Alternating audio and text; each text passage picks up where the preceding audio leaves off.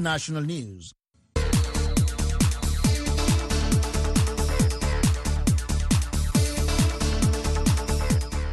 Hello, I'm Linord Moudou. Welcome to Health Chat. On the program today, we will look at the COVID 19 Omicron variant. But first, while most of the world's attention is focused on containing the COVID 19 pandemic, the battle against HIV AIDS continues. The World Health Organization says HIV remains a major global public health problem and has claimed the lives of over 36 million people to date. 1.5 million people were infected with HIV in 2020, and about 680,000 people lost their lives to the disease. According to a report from the Global Fund to Fight AIDS, Tuberculosis, and Malaria, COVID 19 has dropped HIV testing by 22% worldwide. This trend is a reality in Cameroon and is compelling organizations working in the care of HIV patients to adjust their field strategies. Here is more in this report produced in Yaoundé by VOA's correspondent Emmanuel Junta. The Humanity First team has begun an awareness campaign on HIV testing. The drop off point is a Yaoundé market where people can get tested. We have chosen here in particular because here we find drug users. And as we all know, sex is not the only way to contract HIV. There is also transmission through syringes and blades. That's why we chose this place to come to do the screening. The Humanity First Cameroon Association works to break the chain of HIV transmission. From March 2020, its screening activities were impacted by the COVID 19 pandemic.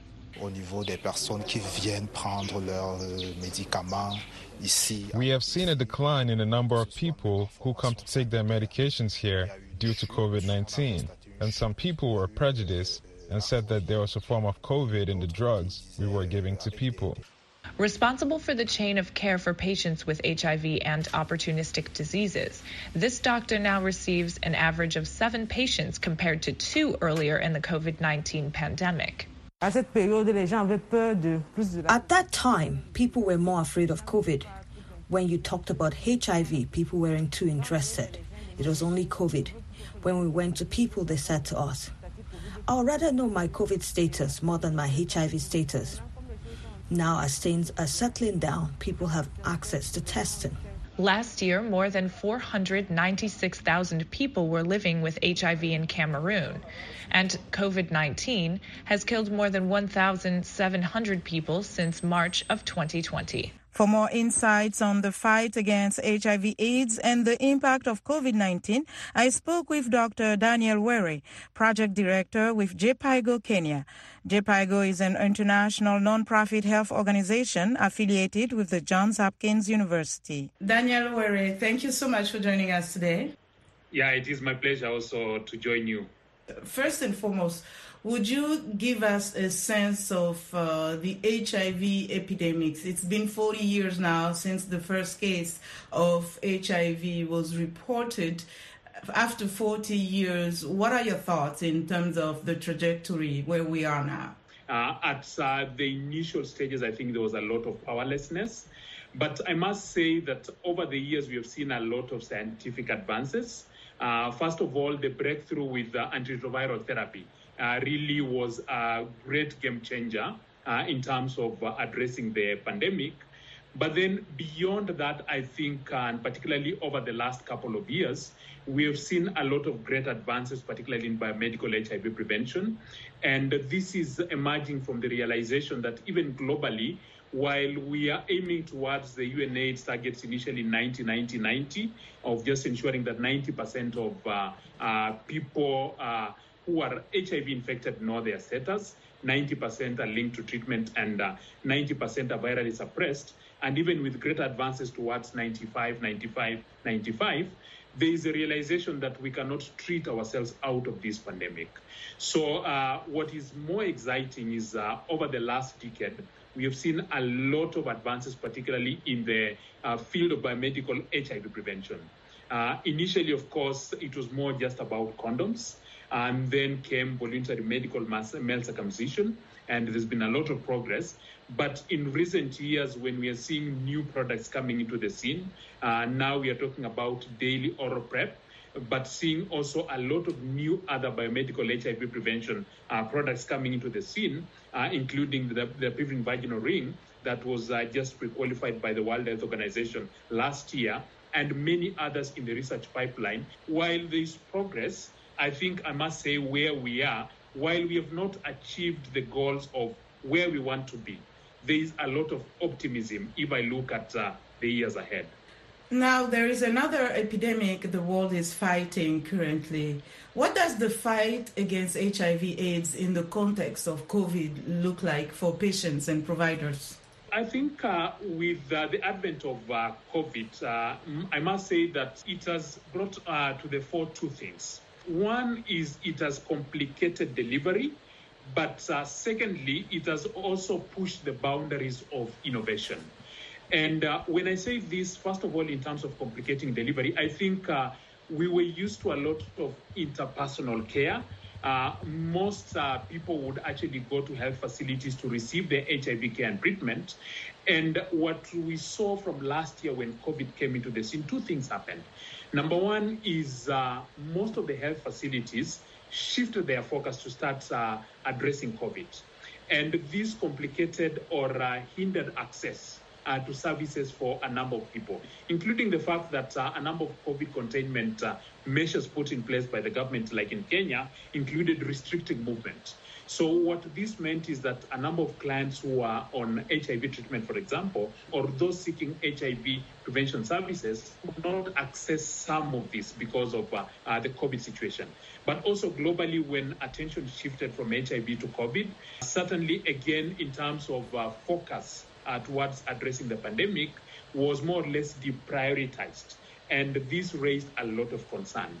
But on the other hand, I think uh, the glimmer of hope that uh, we did see is also people thinking innovatively of how best do we sustain the gains that we have made in the HIV response and that is not necessarily lost because of COVID. What we have seen in a situation like in Kenya, we have seen a lot of advances towards things like telemedicine, for example. Uh, these are things that had not been thought about uh, more critically, but a lot of this has been prioritized in the COVID era just to ensure that we are able to sustain access to services even despite uh, the changing circumstances. Talk to us about your work on the ground through Jhpiego. Part of it is working with the Kenyan government in scaling up uh, oral PrEP. What has been going on and what progress has been made on that front? In terms of uh, our work around uh, scaling oral PrEP, I must say that uh, we've made a lot of substantial progress over the last five years. Uh, this work began around 2016, just hot in the heels of uh, the WHO recommendations that uh, daily oral PrEP should actually be scaled up for anyone at substantial risk uh, of HIV acquisition. Uh, but at that point, we did see that, uh, particularly in many countries in sub Saharan Africa, uh, there was a lot of skepticism on really whether it was uh, feasible to scale up oral PrEP. So, part of the work that we did was really to pioneer and demonstrate that it was actually feasible to do this uh, not only in Kenya, uh, but in sub Saharan Africa. And uh, we've done this in partnership with the government of Kenya, uh, working around ensuring that uh, the right policies are in place. Uh, ensuring that the health system in Kenya generally was prepared and strengthened to support the scale up of oral PrEP. And what we have seen over the last five years through this partnership with the government, but also working broadly with also other stakeholders in the scene, uh, including other donor agencies and uh, also other implementing partners, as well as uh, advocates and the beneficiary groups. As we speak now, I think Kenya has more than 130,000 uh, individuals who have ever initiated uh, oral PrEP. And also through these efforts and these lessons that uh, we've learned over the last five years, we've been able to share this across the region. And uh, we have a number of countries in sub Saharan Africa which have also initiated PrEP programs as a result of some of uh, these lessons. I know you touched a little bit on some of the challenges that came up with the COVID pandemic. What new challenges have emerged even before COVID? So I, I think there are numerous challenges uh, even before COVID, and uh, the first one is really uh, relates with the design of the health system. And uh, this is not just in Kenya, but in sub Saharan Africa at large. And I think the reality is that when we talk about HIV prevention and uh, particularly biomedical HIV prevention uh, products like daily oral PrEP are actually being delivered in a health system that is already constrained, uh, constrained in terms of uh, personnel, uh, constrained in terms of infrastructure. So what we are seeing is uh, while we are encouraging clients to go to health facilities uh, to take up some of these biomedical HIV prevention interventions, they are going to a health facility that is not necessarily friendly uh, because of these constraints. So that is one of the challenge, and we have seen a lot of uh, willing clients who are motivated uh, to use some of these products like oral PrEP being based on the inconveniences they experience within the health system. But we've also seen other uh, overarching challenges, including things like uh, uh, stigma and discrimination, uh, given uh, the prominence that uh, a pandemic like HIV has attracted. It has also gone hand in hand with a lot of stigma at the community level. And these are some of the challenges that we continue to encounter on a day to day basis, where you're seeing a lot of willing clients actually get discouraged because of the attendant stigma. What do you say in terms of solutions as we move forward toward 2030, the Sustainable Development Goals? Yeah, thanks. So, so I think there are a lot of uh, uh, viable ideas which are actually being advanced at the moment. And uh, the whole underlying agenda is towards simplification of how biomedical HIV prevention is actually delivered. And when I talk about simplification, uh, I think the reality now is the way some of these interventions have been delivered, like daily oral PrEP has been highly medicalized, uh, delivered within the health system, which, as I did say before, is constrained by a lot of limitations. Uh, and these are actually being experienced by clients. So, some of the advances now, uh, in terms of things like HIV testing, we realize that uh, in many countries, HIV testing is actually done by healthcare providers within the health facility. But we are seeing now there's a lot of movement towards adoption of uh, things like HIV uh, self testing. As a country is actually spearheading a lot of efforts in this direction so that, for example, clients then can test themselves to know their HIV status and they don't necessarily need to go and overwhelm a health facility just in the interest of knowing their HIV status. But also, there are a number of things, including uh, as part of this agenda of what we are calling demedicalization uh, of the delivery of uh, biomedical HIV prevention, which includes moving and adopting community models.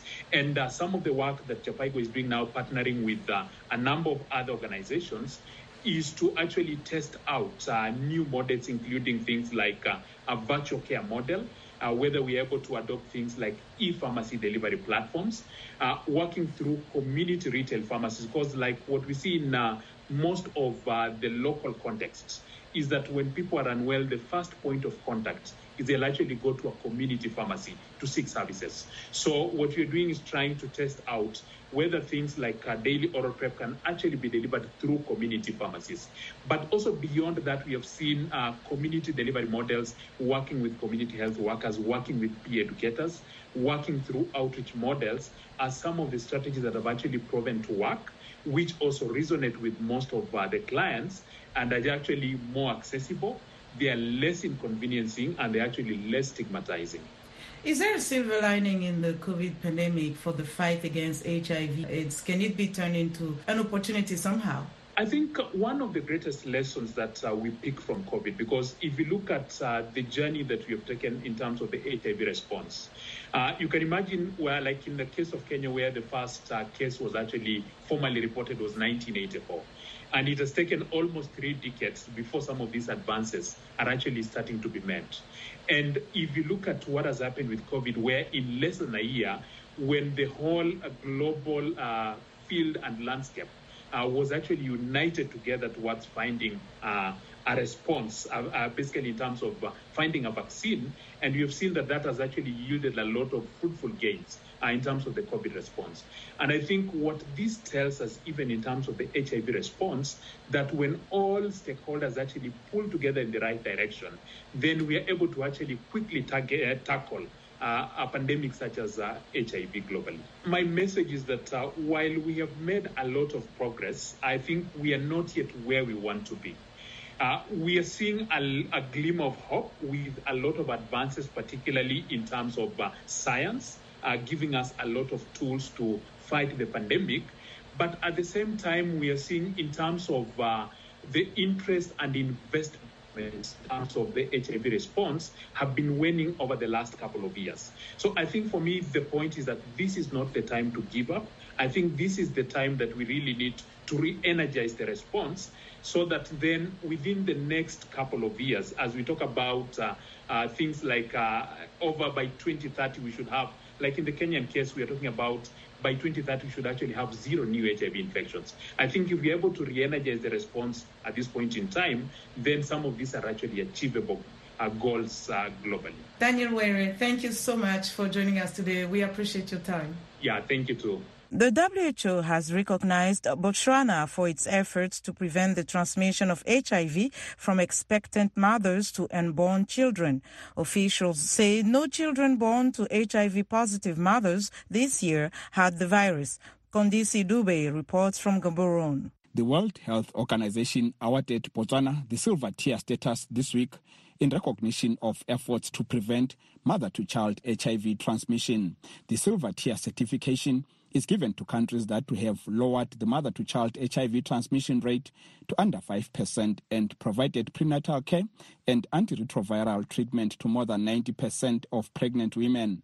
Botswana has achieved the WHO's target of an HIV case rate of fewer than 500 per 100,000 live births WHO Regional Director for Africa Matshidiso Moeti, in awarding the certificate in Gaborone on Thursday, said Botswana has demonstrated that an AIDS-free generation is possible. I want to applaud this huge accomplishment, accomplishment by Botswana, which we know has had one of the world's most severe HIV epidemics.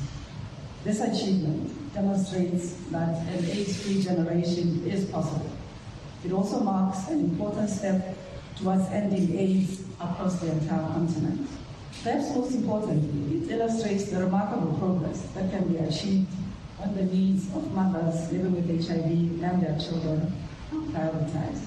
Botswana has the world's fourth highest HIV prevalence, but has made strides in fighting the virus. President Mokgweetsi Masisi says the award recognizes the country's progress towards an HIV-free generation. This award is given to Botswana and Botswana as testimony to the success of our efforts as a country in the path to eliminate mother-to-child transmission of HIV. We are excited by this development because we've been battling with HIV AIDS pandemic for very many years. The award, therefore, which is the first to be awarded to an African country, demonstrates that our efforts have not been in vain. Masisi says HIV rate significantly decreased from 37.4% in 2003 to 18.4% in 2019.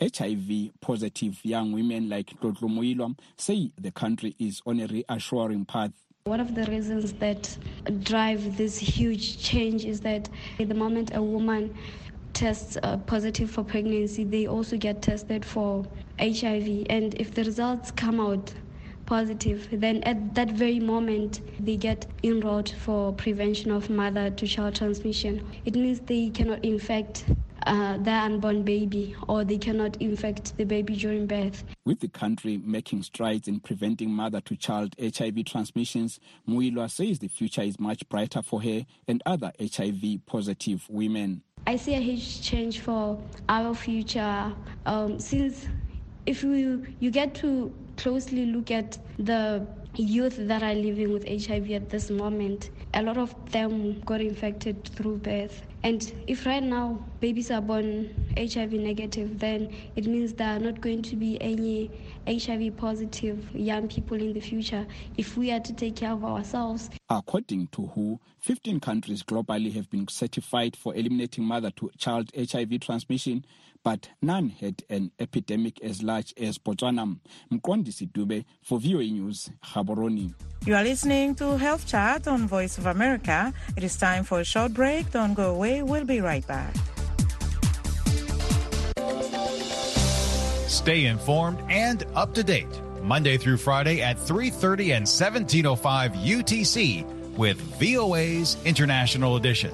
Our correspondents bring you the news from around the globe, plus we delve into the context of the day's biggest stories with interviews with experts that place the story into context to understand why it matters. VOA's International Edition, your best source for news and information. Welcome back to Health Chat. We turn now to the COVID 19 pandemic. Hospitals in Gauteng province, which contains two of South Africa's biggest cities, are packed with people infected with the Omicron variant of COVID-19. Doctors say most patients haven't been vaccinated and an alarming number are children under the age of five. Darren Taylor reports. Data from South Africa's National Institute for Communicable Diseases, the NICD, shows almost 2,500 COVID 19 cases reported per day two weeks ago when local scientists announced they'd identified a new variant. On Friday, this had spiked to around 16,500 per day. The steep rise indicates Omicron's highly transmissible nature. The NICD says the increase in cases in such a short period of time is unprecedented in the trajectory of the pandemic.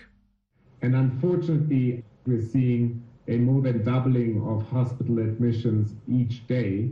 Uh, Professor Ian Sanne is an infectious diseases specialist who serves on South Africa's COVID 19 Presidential Advisory Committee. He's advising hospitals to prepare for significant surges of patients in the coming weeks and months and to make sure they have plenty of oxygen. Dr. Fareed Abdullah of the South African Medical Research Council says the surges are already happening in Johannesburg and Tshwane.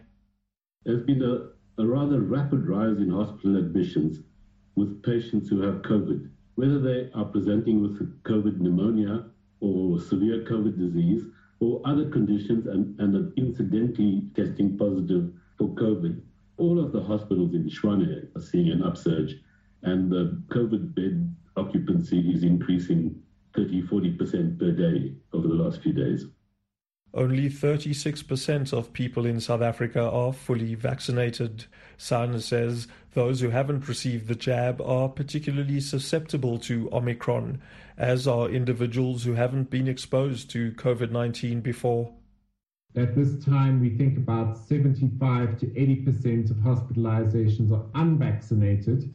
It could be as large as 40% of the population that has not yet either been vaccinated or had a previous infection with uh, coronavirus up until now.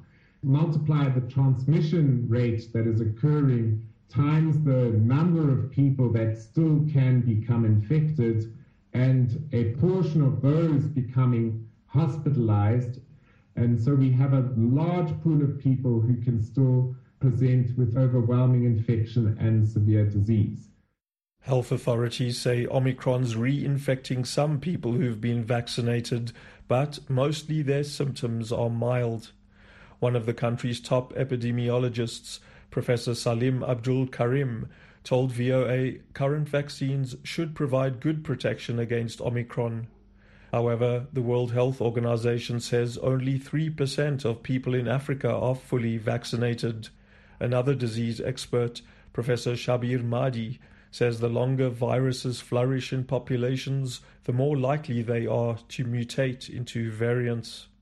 Without any question, if we were to vaccinate more people, we would be able to dampen the amount of virus that would be circulating. We're not going to eliminate this virus under any stretch of the imagination, but we can reduce the amount of virus that's circulating. And most importantly, is that vaccines are going to be much more foolproof when it comes to protecting against severe disease than taking your chances of all being vaccinated.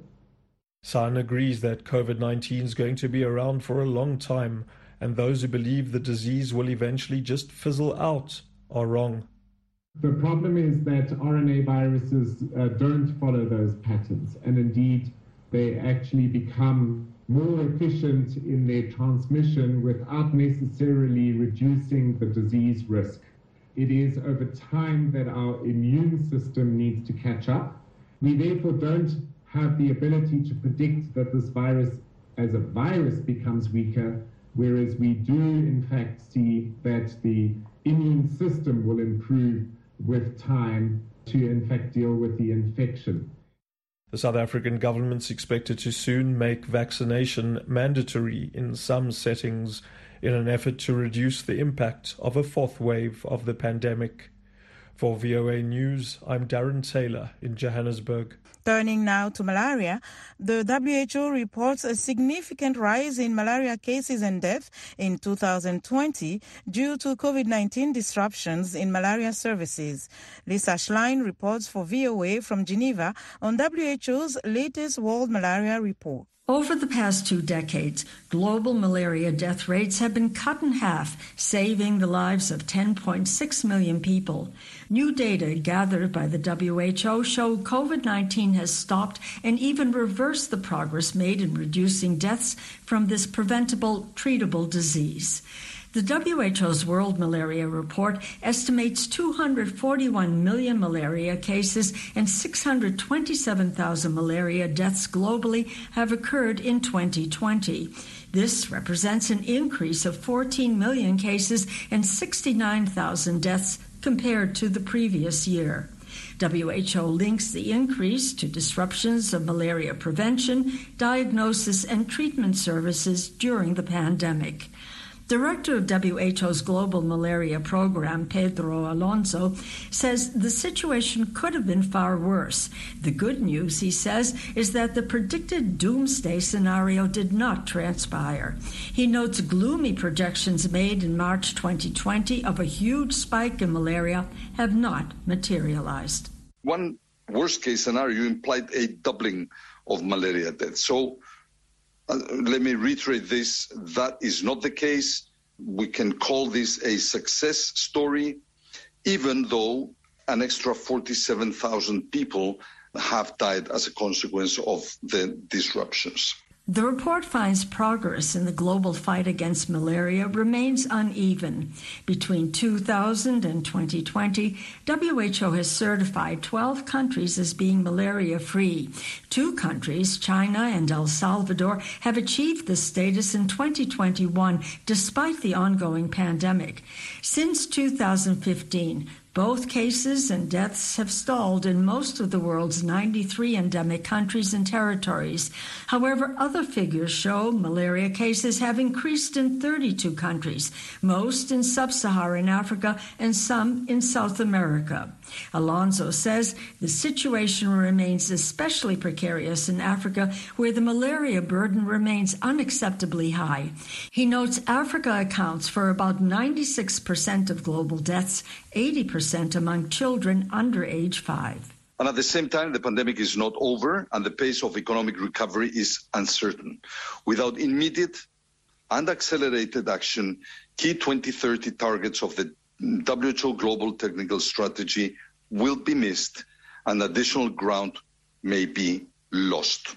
WHO strategy calls for a 90% reduction in malaria cases and deaths by 2030.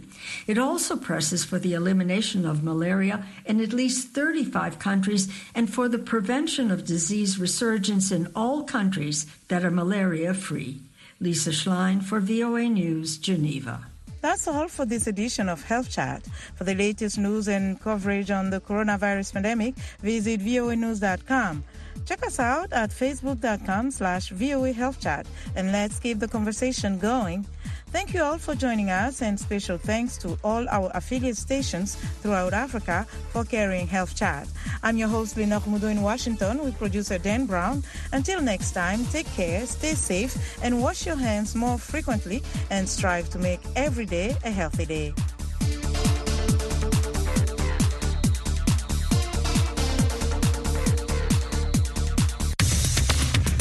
Sporty greetings to Voice of America listeners. This is VOA Sunny Young, host of the sunny side of sports.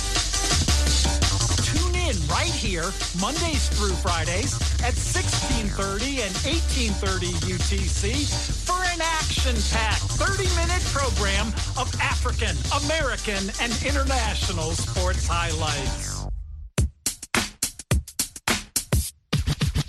Hi, this is Larry London, the host of VOA's Border Crossings, where we feature music and interviews along with your favorite artists from around the world.